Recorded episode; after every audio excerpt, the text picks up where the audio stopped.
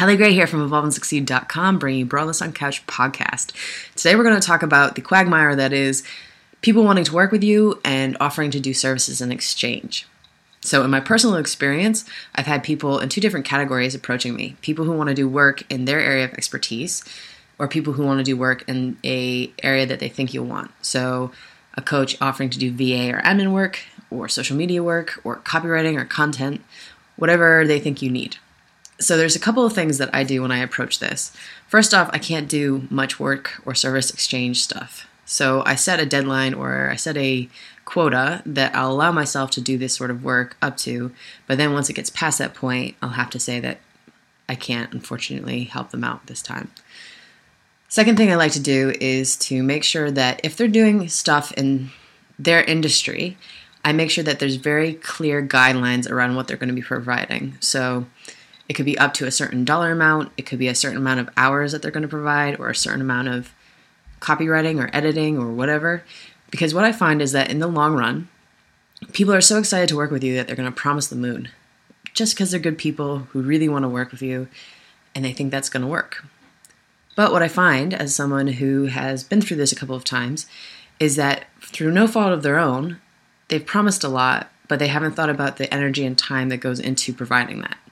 So it really helps, from my perspective, to sit somebody down and say, I would love to work with you, and I'm willing to do it on a service exchange, but we need to put very clear boundaries around this. You're, you know, can you, how much time can you actually exchange for this amount, this dollar amount that you're trying to pay off? How that helps is that it really gives you a clear understanding of what each person is doing, and also an end, because you could theoretically have this person paying it off for years of their life. That wouldn't be cool. But you get my point, that really you want to make sure that both people are clear on what they're providing.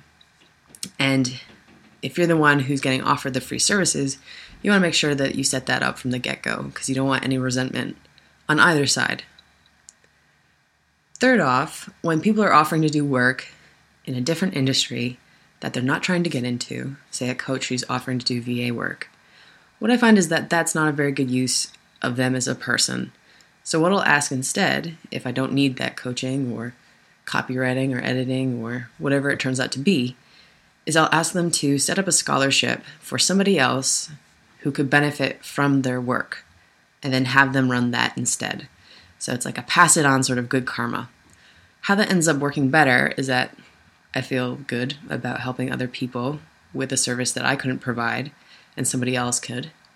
And it also makes, uh, personally, makes me feel like it's a better exchange of time.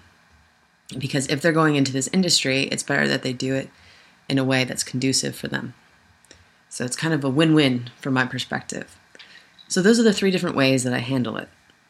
And I would love to hear about yours. Feel free to comment or email me at Hallie at Evolve and Succeed dot com. Thanks for being here. Again, Hallie Gray from Evolve and Succeed dot com. Bringing you Brawless on podcast, Brawless on Couch, sorry, podcast.